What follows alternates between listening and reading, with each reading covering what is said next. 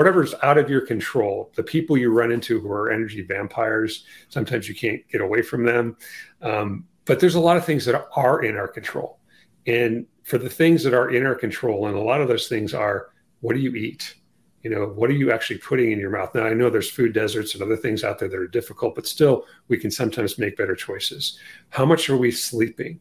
Are we thinking too much about something when we could actually be spending more time either working out or sleeping or spending time with our friends?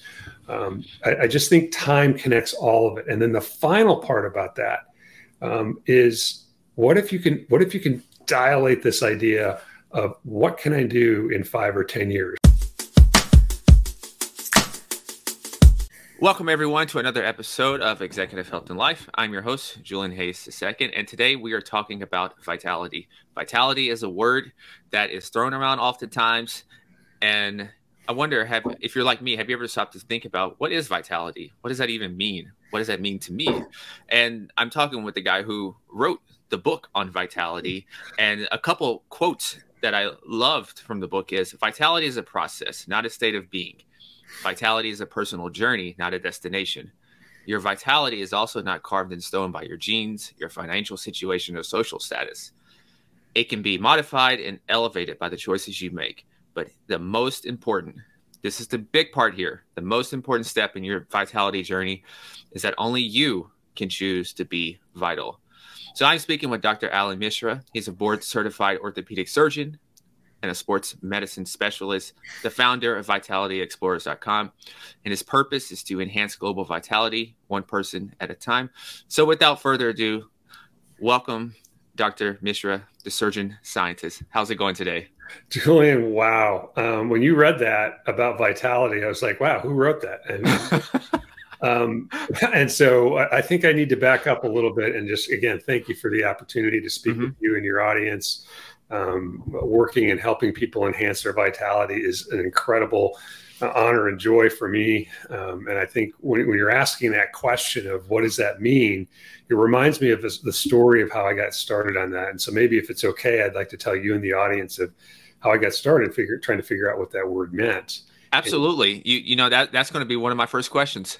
Okay, good. Because it's I think it's fun and it's interesting is that it's 6 years ago now, I got invited to speak at a meeting in Hong Kong on some of my platelet-rich plasma work that I've done for a long period of time. It happened to be literally on my birthday in July. And I was trying to convince my family to go with me until my wife looked up what the temperature in Hong Kong is in July. And it's like 95 degrees and 150% humidity. And she's like, I'm not going to Hong Kong. And as a family, we'd always wanted to go to Australia. And it's not exactly close, but it's sort of in the same hemisphere. So prior to my meeting in Hong Kong, we went on an awesome 2-week vacation to Australia. And we finished up that vacation in a small town called Port Douglas. And one of the massive check boxes for me lifetime was to go scuba diving in the Great Barrier Reef, which I got a chance to do. And then each morning in this little town, which is about, I don't know, in the northern part of Eastern Australia, it's, you know, it's maybe, I don't know how many miles north of Sydney of it, but if you think you know where Sydney is and you go north, that's where you find the Great Barrier Reef in this small town, but this awesome beach called the 4 Mile Beach.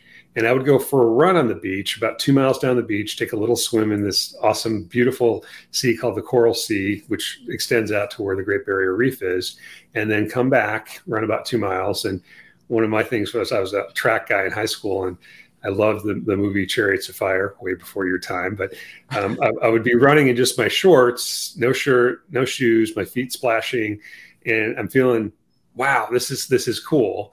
And of course, my phone didn't work. I'd been on vacation for almost 2 weeks.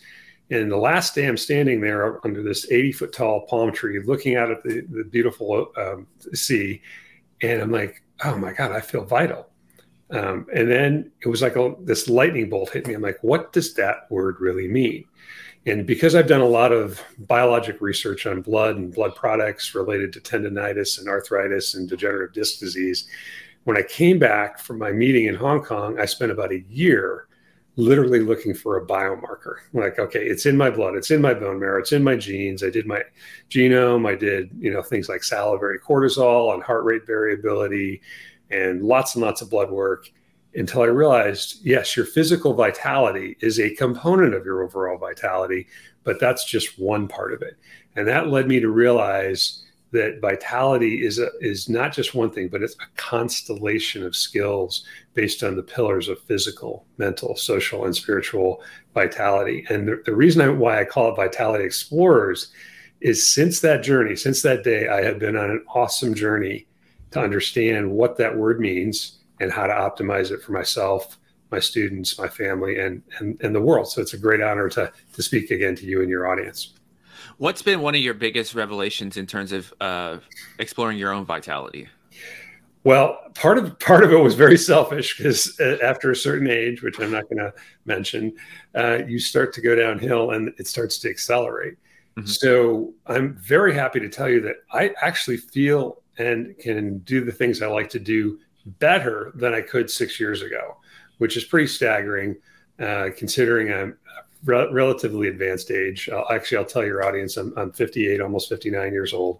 But I have not experienced a significant decline in my ability to do things like ski or participate in triathlons or golf or hike, or perform what I need to do for my day job as an orthopedic surgeon and sports medicine specialist, which is actually quite physical at times. And it's not that I don't think I got lucky. So the revelation that I had over the time is sort of a thesis I have, is that vitality is a skill.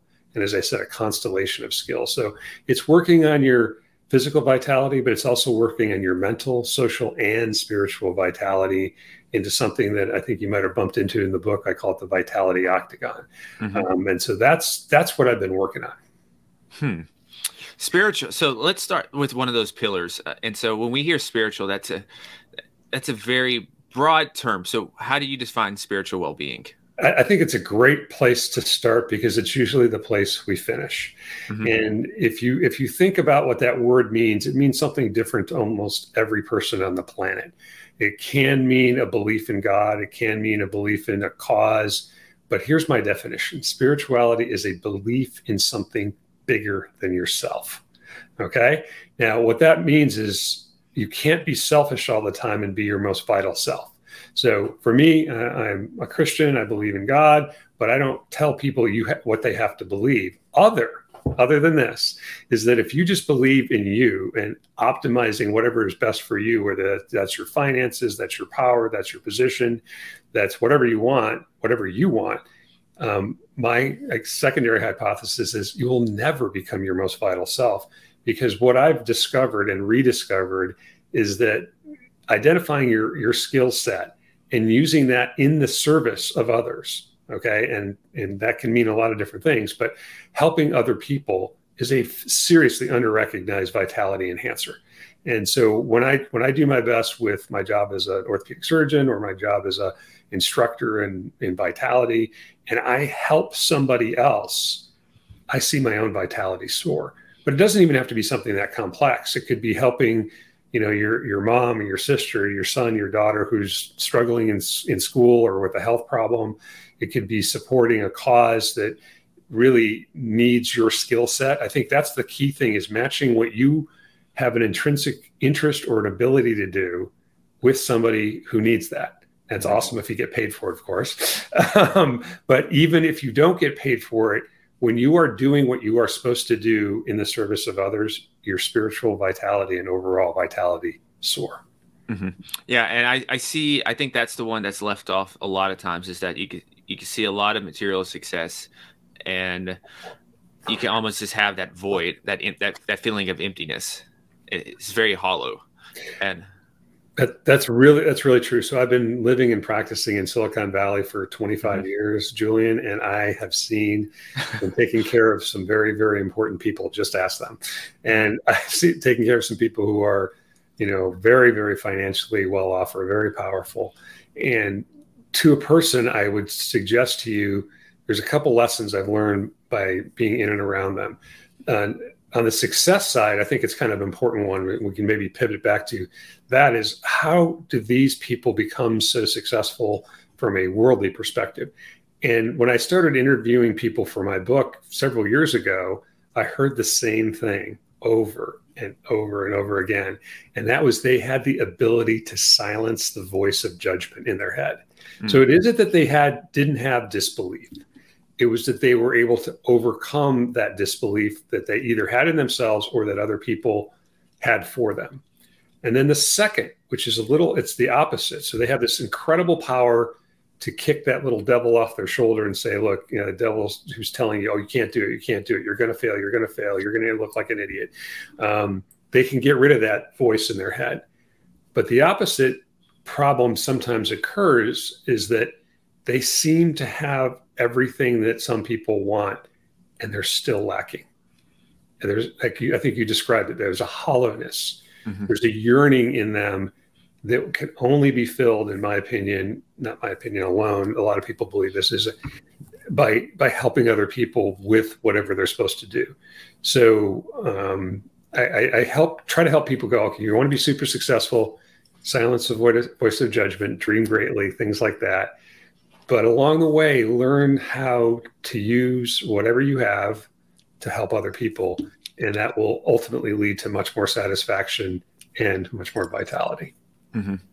Yeah, I think that's and I forgot to even mention that you, like this book, you also have a course on it that you teach every semester or is this one? Well, I've taught the course now, Julian, for 8 times through Stanford Continuing Studies. And you know, the book does serve as the textbook for the required textbook for the course, but what it really is just a framework for people to help understand, because I didn't know where to start. Actually, I started where I thought would be best. And I know you as an athlete appreciate this.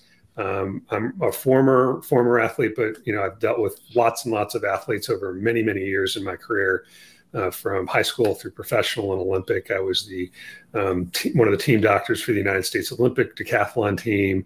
I've worked with lots of different organizations. So that's where I started. I'm like, okay, I can figure out how to optimize my physical vitality, and especially in the context of getting older. But what I needed a lot of help with, and still need a lot of help with, and is how do you optimize your mental resilience? How do you optimize your mental health? Mm-hmm. And here's where I sucked. Okay, I'll tell you. Can I tell you a second story? Let's do it. Okay. So the second story is, okay, I'm about 2.5 years into my vitality exploration journey. And I actually had 3 pillars. Okay. Not 4, but 3. And I went to my pastor at my church, who was a friend of mine and a good writer. And he looked at me and he goes, you know, you're missing a pillar. And I go, no. I got the spiritual pillar in there. And he goes, no, you're missing the social pillar. And I'm like, oh. And I go, really? So I have to give him credit, because he didn't say, oh, you know, God, this, God, that. He just said, yeah, God's important, but you're super, you know, I'm married. I have one daughter, very busy. I'm a big extrovert. I love to hang out with my friends, but I had neglected my social vitality because I was so busy and so focused on other things. And so what he did is 2 things. He gave me permission to say, it's okay. You know, push pause on work, push pause on your family, and go have fun with your friends. I'm like, oh, can I do that? And the more I took a dive into that, scientifically diving into the social component of our vitality, it's equivalent to the other 3, if not more important, because of what we've gone through with COVID and the social isolation. And again, it's also a skill. Now, like when we're in you know, middle school or high school or college, we don't need to be told to have fun. We don't need to be told to go hang out with our friends. We do that in preference to doing our homework or doing anything else, right? And that's actually what's most important to us when we're in middle school, high school, or college and beyond. We start to drift away from that. We may get into a relationship. We may have a family. We have more responsibilities with work. And here's the interesting data on your social connections is it takes a ton of time. Like developing an acquaintance takes maybe 10 to 20 hours. Developing a decent friend takes 50 plus hours. And developing a really close friend takes over 100 hours. Oh, now, wow. That's not that hard. This is actually peer-reviewed published data, but that's not hard to do when you're in middle school or high school, or especially if you're in college somewhere, because you're spending a lot of time with people, right? Mm-hmm. But once you're into a busy job, busy relationship, and especially with the isolation, and you can do a little bit of that via Zoom or via a phone call, but it's better if it's done in person. The second thing my pastor did is he said, well, he didn't tell me originally, but he nominated me to give a talk at Google. And I only later did he tell me that I got in. And I'm like, oh, well, what am I supposed to talk about? Because we were supposed to talk about vitality. I go, what? And I said at Google, you're supposed to talk about spirituality and vitality at Google. On the campus, you mean like where they do all their Google stuff? And he said, yeah. I said, well, were you going to tell me you nominated? He goes, no, I wasn't sure you get in, but you got in, so you got to do it. And it was awesome, scary. And I think that was 3 years ago. That was pre-COVID, so it was 3 or 4 years ago. But what he forced me to do is get out of my level of comfort. And he believed in me more than I believed in myself. Mm-hmm. So as you're going along your vitality journey, having mentors, having friends or family members that are helpful is so important, but you got to be vulnerable with them. You got to also listen to some of their advice. And he provided me with amazing advice and great opportunities to explore vitality, which has become something that is. Mm-hmm. Yeah, I can totally relate to the social one and how that's neglected, especially because you get so busy doing other things. And like you said, especially, I look at, especially if you're early in your journey and you're in this stage of you're just very ambitious. You want to take over the world. You're at that stage. Yeah. And right. you kind of say, I'll get back to it. And so I'm guilty of that a little bit. And as I was going through that, thinking with the social is that I was like, I raised my hand at that. That's probably the weakest one that I'm on right there. Like I have a great faith and the mental, the physical is all of it can improve, but the social one was the weakest one. And even with mentorship that I have, I've been identified as well, is to kind of branch out a little more. Don't forget people. Don't forget people. It's always people. Well, it's actually quite interesting if you look at these long-term Harvard studies on, what constitutes a great life. And I mean, these are 80 plus year studies now.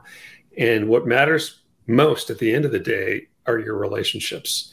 And so when I suggest to my students and to myself, and I call it your vitality bank account. And now, if you go to the gym and you pound out, some cardio or you pound out some weightlifting, if you could put $5 virtual dollars in your bank account, or you're working on your breathing techniques to help with your stress and anxiety, or you have something that you believe in that's, bigger than you, whether that's a social cause or a spiritual cause.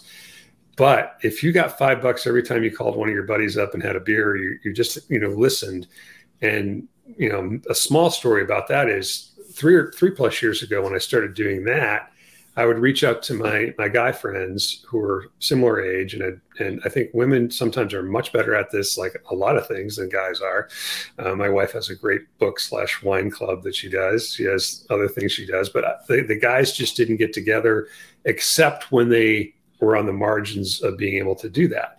So I sort of instituted this once or twice a month, which is, doesn't sound like a lot, but when you're starting from zero and you're going, okay, twice a month, I'm going to go out for 2 hours with at least one or two of my friends. And, maybe we're going to have dinner together. Maybe we're going to have a drink together. Maybe we're just going to go for a hike together, whatever it is. And try to keep that to 3, 4, no more than 6 people, because sometimes if it gets into too big a crowd, you just can't have decent conversations. And having meaningful conversations and doing what I call scary sharing is what I started practicing. Now, Julian, I grew up with a lot of challenges. Some people have asked me about that before. If you've read through the book or something, part of it, you understand I lost my mom when I was 9. I grew up with a single dad and 2 brothers and no money. And I knew how to spell adversity. Let's put it that way. But now sometimes people look at me from the outside and they're like, oh, you seem like you've got a great situation. And that's very true. And I'm very appreciative of that. So when I try to do what I call scary sharing with my friends right now, it's not major issues. Okay. But I might say something like, okay, I've had a little problem here, a little problem there. And if it's the more difficult it is to share, the more vulnerable I am about it. What happened was something amazing. And these are people from the outside, you would look at them and you'd say, oh my God, there's nothing wrong like that at all. They would start sharing how difficult their marriage was. They would start saying, oh, I just got sued and I don't want to talk about it. Or they would say things like, you know, my mom's dying of skin cancer and it's just been a terrible situation. And you know, so they open, these are very close friends of mine that didn't want to open up to me. But when I became a little bit vulnerable, they became a lot vulnerable. And then we created these, you know, virtual lock boxes around whatever we were talking about. And that is the key to enhancing your social vitality. And that's, it's great to go play golf or go have fun, but having a person, and I try to tell people you should develop sort of your vitality squad. So if you are great at your physical well-being, be that person for somebody else, drag them to the gym. Because there's a lot of people, I don't need to be told to go to the gym or go to workout. Like I got to stop because I sometimes do too much. But other people need somebody to say, hey, let's go for a hike. Let's go for just something, not something that maybe Julian, you would consider to be a serious workout. And they maybe be intimidated by you because, oh, I can't be who he is. He's a stud, right? But the other side of the equation is I have a friend who's like a 12 out of 10 on the social vitality scale. And he became sort of my Pied Piper. And he's like, oh man, you're actually coming out and doing stuff now. It's, you know, you've been a hermit for 10 years. So working within your level of skill, having other people help you, helping other people with what you're good at, these are all components of it, of your personal sense of vitality. Yes, and I think that covers a lot of one of the vitality octagons of closeness right there. And so one of the other octagons that I was I really enjoyed was the time pillar. So let's go into that. That is okay. As I think I told you, I've been doing my Stanford Vitality class for 8 times now, and just finished it a couple weeks ago. And the number one thing that people tell me that I help them with is their time. And so your time is your most important non-renewable vitality asset. Okay. So we're all given 24 hours in a day, 60 minutes, you know, in an hour, 60 seconds in a minute. And how we optimize our time remaining is a measurement of our vitality. Now, when I say that, sometimes people go, oh, why are you talking about we're going to die? You know, well, that's the ultimate version of it. But are you going to optimize your day? Are you going to optimize the next hour? Are you going to optimize the next minute? Let's start with the minute. So, Julian, when I'm talking to you right now, I am trying to what I call live in the now.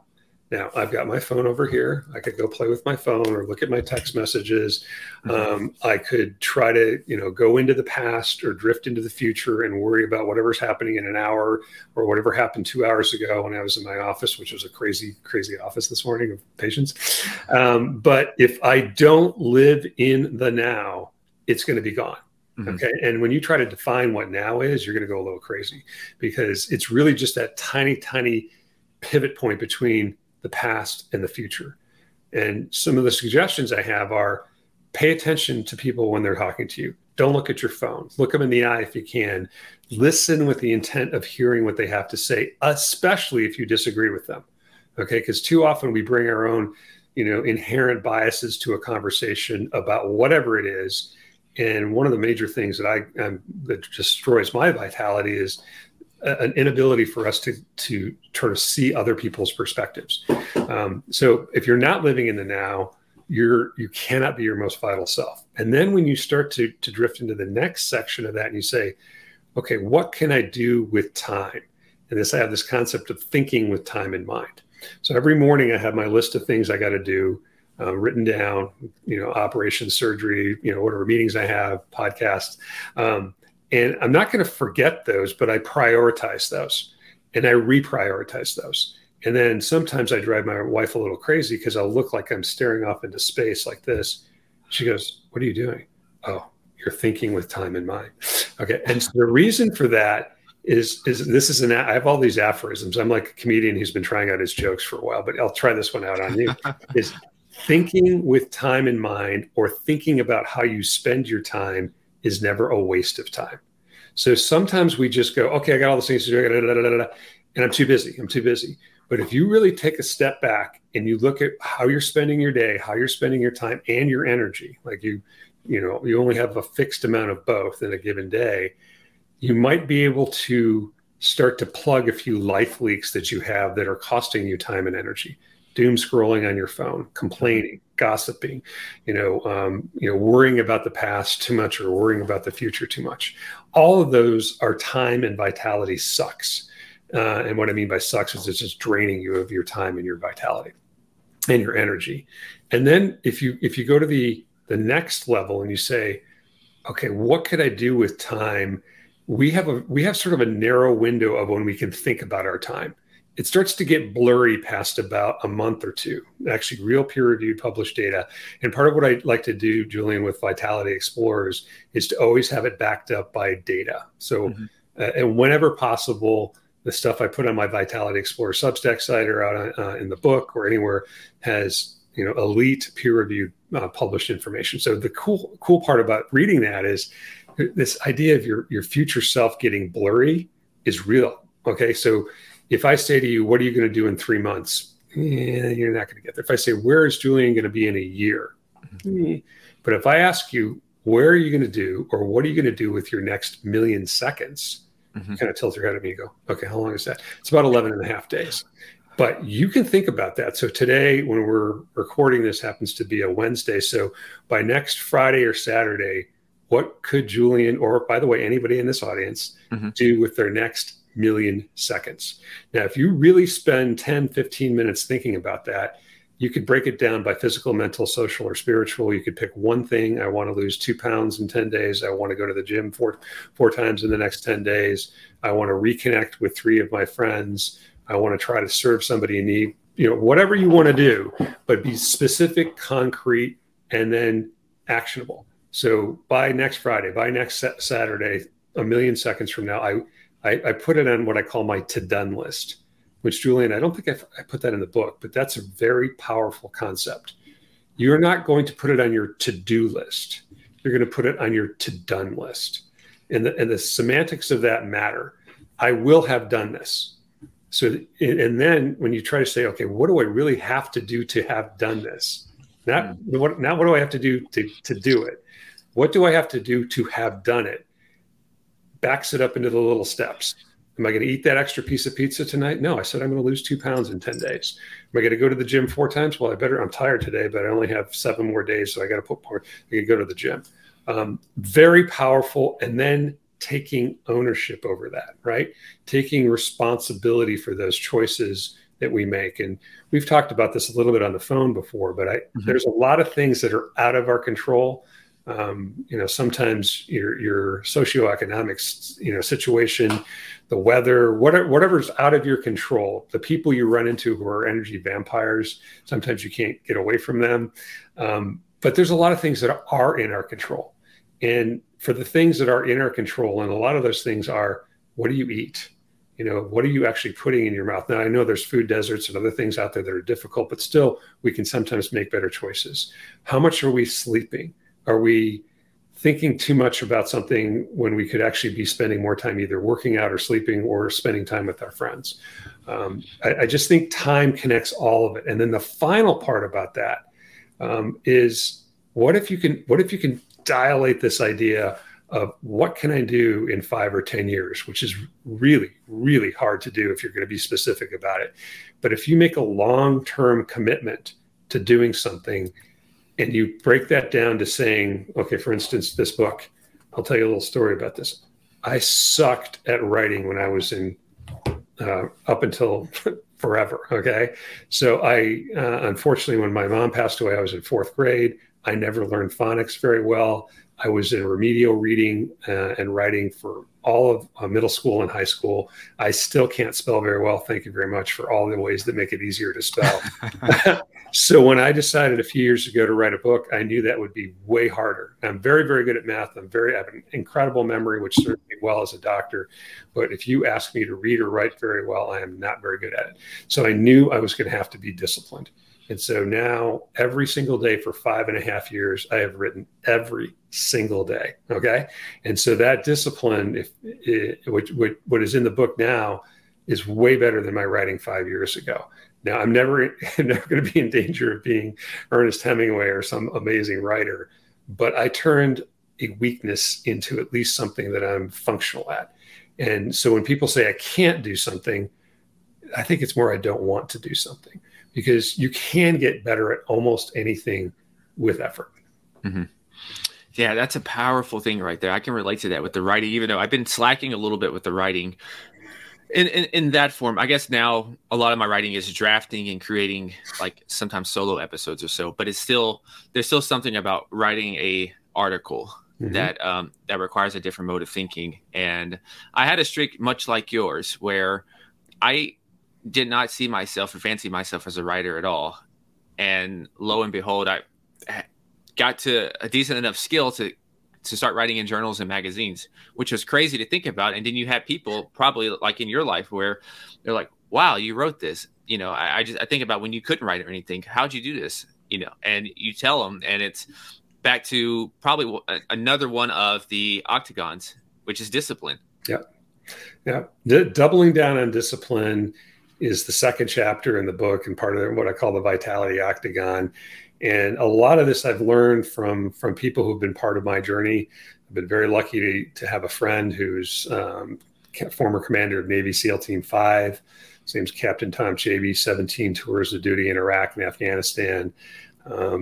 And you know, the discipline required to be a Navy SEAL, or the discipline required of the athletes that I've taken care of, or the business people, or the ordinary people who are going through extraordinary circumstances, have all inspired me to realize that, you know, one of the foundational components of vitality is discipline. And we don't like to talk about that very much, but I think we cannot, like I said before, Julian, I can't give you vitality. Your government, your doctor, your brother, your mother, they can't grant it to you in a program. It's something you earn by making better choices with whatever resources and circumstances you have.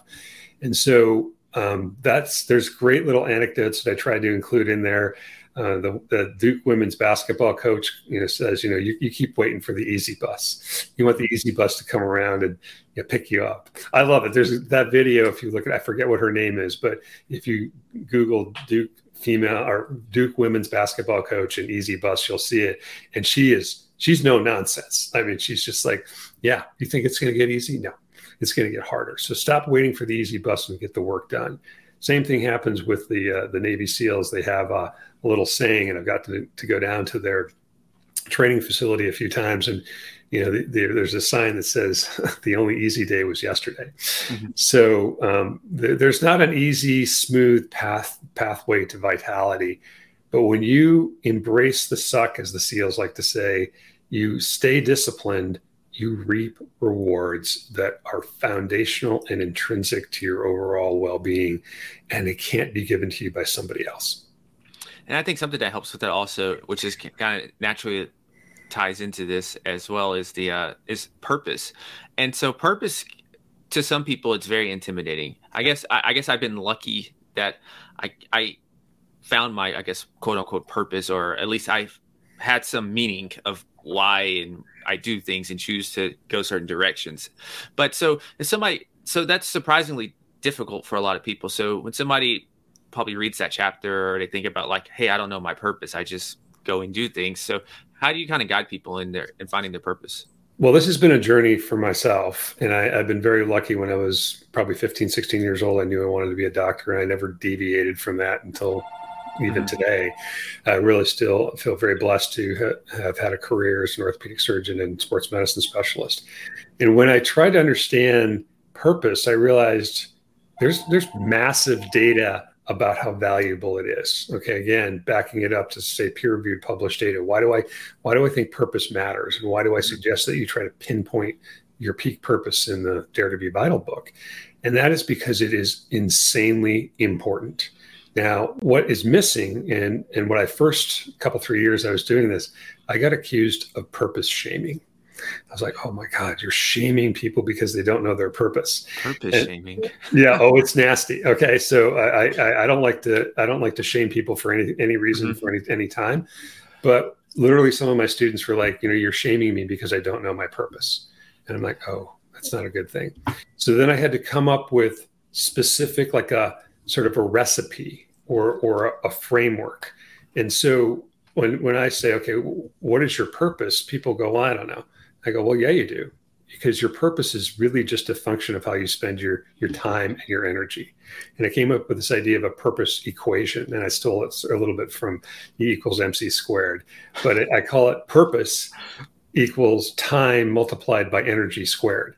So I spend about two-thirds of my time now working as an orthopedic surgeon and sports medicine specialist, and I bring as much energy as I possibly can to that. And I spend about a third of my time working on my Vitality Explorer work for either Vitality Explorer Substack site or my courses or the book.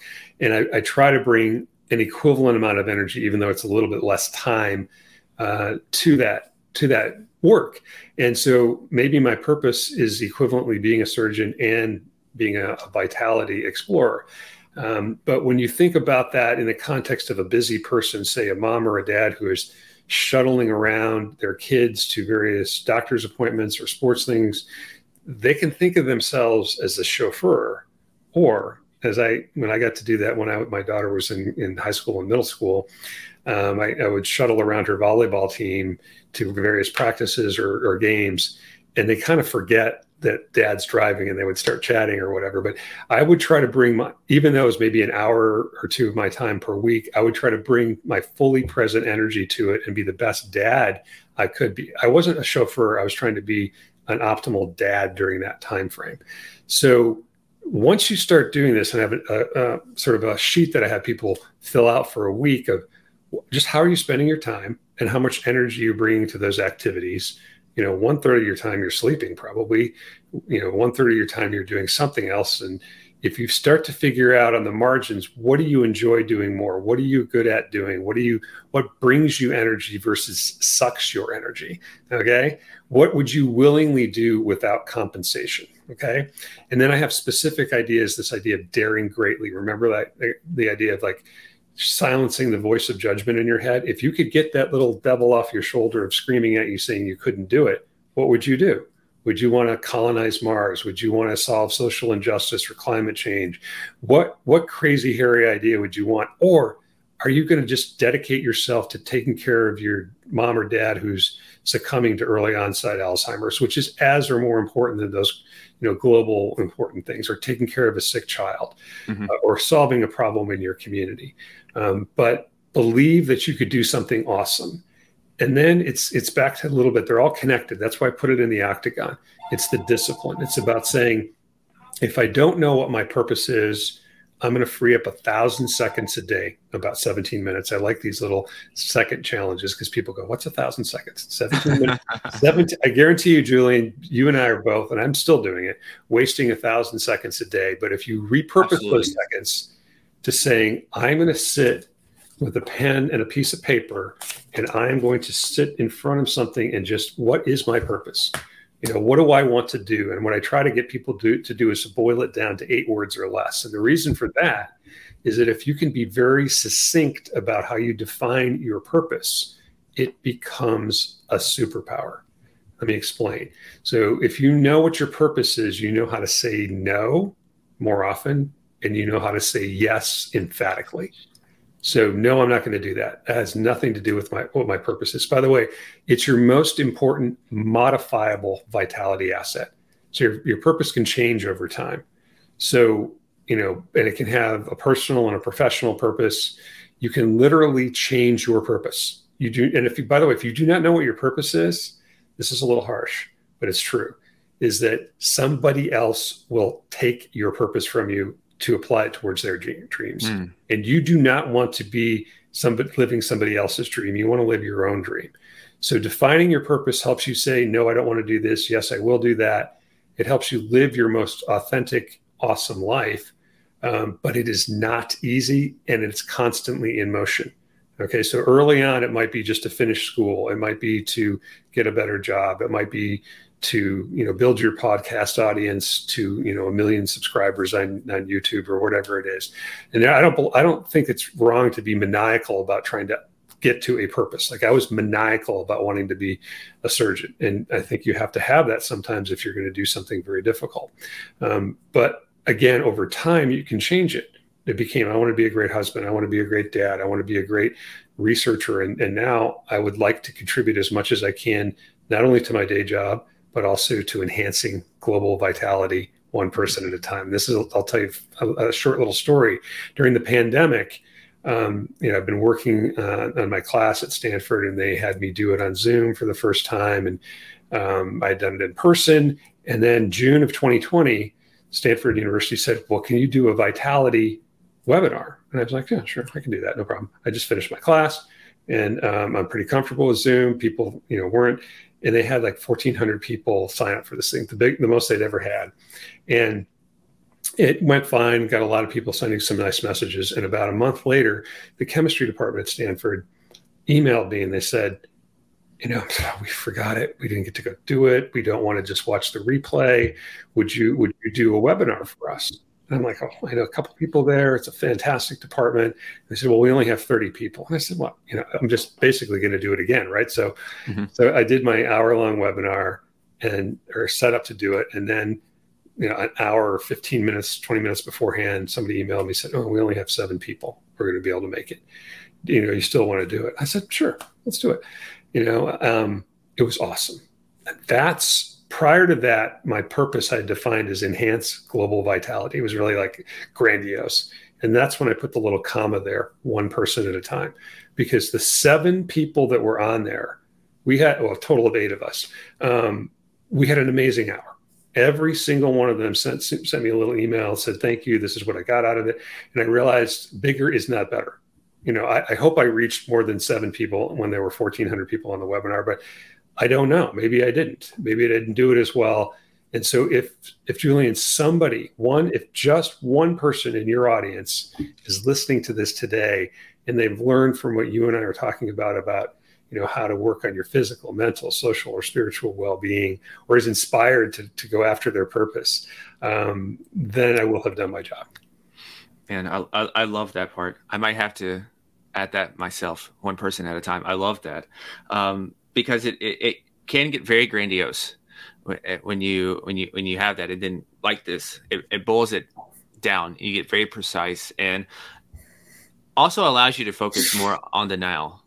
Yeah, it does because and I'm not unambitious about Vitality Explorers or the work that I'm doing. I'm very ambitious about it, but I think it needs to be authentic. Mm-hmm. And I believe in building something for the long term. And so I want to make sure the content that I develop is consistent, it's defensible, it's meaningful. I want people to realize that I don't have it all figured out. Again, that's why I call it Vitality Explorers, is that I hope to be able to be doing this for as long as I'm on the planet. Mm-hmm. And the data is changing, right? The science is changing. The social situations are changing. Our environment is changing, right? So we've got to be able to adapt and come up with better ways to stay vital. So there's not going to be, this tablet of stone, like if you do this, you're going to be your most vital person. And I love and hate that, because that just means you've got to be able to adapt, right? You've got to be able to be nimble and pivot. And I think that's also important, Julian. You're actually inspiring me, is that each one of us is changing, right? Physically, our social circumstances are changing. The people we interact with are changing. So we've got to learn how to not be concrete in how we approach life, but a little bit more flexible in how we're trying to optimize, again, back to the time thing. You can see how these are all connected. Optimize whatever time we have remaining. Absolutely. And, speaking of time, I want to be very cognizant of that. We're approaching the top of the hour here. And so, there's a lot of things we could have talked about. One thing I am going to mention, because you have an awesome Substack with articles as well. And so one of the interesting articles that I highlighted was that exercise can stimulate anti-cancer cells. Yeah. And what was cool about that was, I believe it was 10 minutes on the exercise bike. Yep. You can start to stimulate these natural killer cells in your blood. So it's not even something that requires you to do a crazy amount of exercise to start reaping some of the benefits. Yeah, that one is fascinating. It's a very recent article, and they looked at breast cancer patients and patients with lymphoma, which is sort of a type of blood cancer. And those type of patients sometimes can't exercise very well. They're fatigued. They have cancer, right? Mm-hmm. And so the details, I think, are important. They basically put a little IV catheter in. They drew their blood. They put them on an exercise bike for 10 minutes, and they drew their blood again. And then they looked at these immune cells, one of which is, it's got a great name, the natural killer cell, but it's a type of white blood cell that is designed to attack things like cancer cells. And those were significantly increased, 130%, I think, if I remember correctly, in just 10 minutes. So one of the things I have to do a lot of, Julian, is to stop people from what I call binging at the buffet of excuses. Oh, I don't have enough time to do this. That's too hard to do. So if somebody tells me that, and it wasn't even hard. We're talking about moderate, not severe, not like a Peloton class or Soul Cycle class. We're talking about mild to moderate, 10 minutes on a bike matters. And what's key about exercise, and I know you know this because you do it, but some people, they're allergic to it, but you got to get little micro doses. It's okay. Absolutely. You don't have to go 45 minutes, back, chest, knees, run, that kind of stuff. If you just spent 10 minutes a day on an exercise bike, that's light years better than doing nothing. And I'm hoping that some of this scientific data, and in that particular paper, they didn't talk about whether or not exercise can prevent cancer. That's very, very hard to prove because things happen over time. But when I read that, I'm like, why wouldn't riding a bike for 10 or 20 minutes potentially decrease, at least logically decrease your risk if you're boosting up these immune cells instead of getting like a stem cell injection? This is the one thing I say about people who come to see me all the time. Oh, can I get a stem cell injection? I go, yeah, you can just get on a bike for 20 minutes. What? Well, when you ride a bike, your stem cells from your bone marrow and your spleen and other places, they get mobilized. So give yourself a stem cell injection and get on the bike. They don't like that. Yeah. But it's actually scientifically true. And one of the core components, I'm not against pharma or surgery, but I'm looking for non-pharmacologic ways, and ironically, non-surgical ways to enhance your vitality. And there's so many things that are relatively low-hanging fruit, like 10 minutes on an exercise bike. Absolutely. And the last question here, just for fun, because I'm curious. I don't have a winter sport yet that I do. So should I take up skiing or snowboarding? So I actually used to teach a class on ski and snowboarding injury prevention at Stanford. And so here's the deal. I'm a skier, so I lean that way. The snowboarders are knuckle draggers who, can sometimes hurt skiers. But you have to pick your poison here. So people who ski injure their knees and lower extremities. People who are snowboarders have a risk of injuring their arms and upper extremities. I, as a surgeon, I did try to go boarding, and I spent more time on my butt and my back than I did on my board. And so I've stuck with the two little sticks versus the big board. Either one is an enormous amount of fun. If you're outdoors, maybe we can finish with this, is being outdoors in nature, whether it's skiing, snowboarding, hiking, taking a walk, and just around anything, is a very, very important thing to do. There's actually data now about where people live with access to certain parks is a measurement of their overall well-being. So we need to make that more available for people who don't have that. But for those of us who do have access to it, we should take advantage of it. And especially if it's cold outside, we didn't have enough time to talk about this today, but cold exposure is really an important vitality enhancer, because in order to maintain your core temperature, which basically you have to survive, you will preferentially build up your core temperature instead of feeding the flames of inflammation. So I become addicted to the cold. I'm just going to go out on a limb and say you look like you might have more fun snowboarding. Okay. And snowboarding. Were you a skateboarder at all? No. Basketball. Basketball was mainly the sport. Okay. Anyway, I like skiing more than snowboarding, but either one's going to be fun. Well, I put enough on my body, on my lower body. So I think my upper body probably can handle a little more attrition at this time than my lower body with all the running and everything I do. So yeah, I think I'm going to go with snowboarding. Awesome. Dylan, this has been really fun. I know you do a lot of great work with executives and a lot of other people. And I'm hoping long-term we can stay in touch and potentially collaborate. And I want to learn more from what the work you've been doing. And I really appreciate the opportunity to speak with you today. Well, thank you. I really appreciate you for taking time to do this. I know you're a man in demand and quite busy these days. And so lastly, where can listeners keep up with you and go check out more of your work at? Yeah, so you can see VitalityExplorers.com, and what I try to do is make a lot of things as free as possible, but that's a text message newsletter that comes to your phone once a week with links to the stuff I do on VitalityExplorers.Substack.com, or just if you just Google Vitality Explorers, you'll get it. Mm-hmm. The book that I have, Dare to Be Vital, can be found on Amazon, and it's really 8 or 9 lessons or framework on how to live your most vital life. And I think the message that I'd like to leave with people is that just no matter what stage you are, you know, teenager, 20, 30, 40, 60, 80-year-old, even or especially if you're facing significant or severe adverse environment or situation, you can still be vital. I put it in the book, but one of my best friends unfortunately passed away 2 years ago from ALS, but he lived one of the most vital lives for the last 2 years of his life. And he inspired me to realize that no matter what our circumstances are, we can do something to make it better or make it better for the people around us. So I hope that message resonates with your audience. That's a great way to end this. And so listeners, until next time, stay awesome, be limitless. And as always, go be the CEO of your health and your life.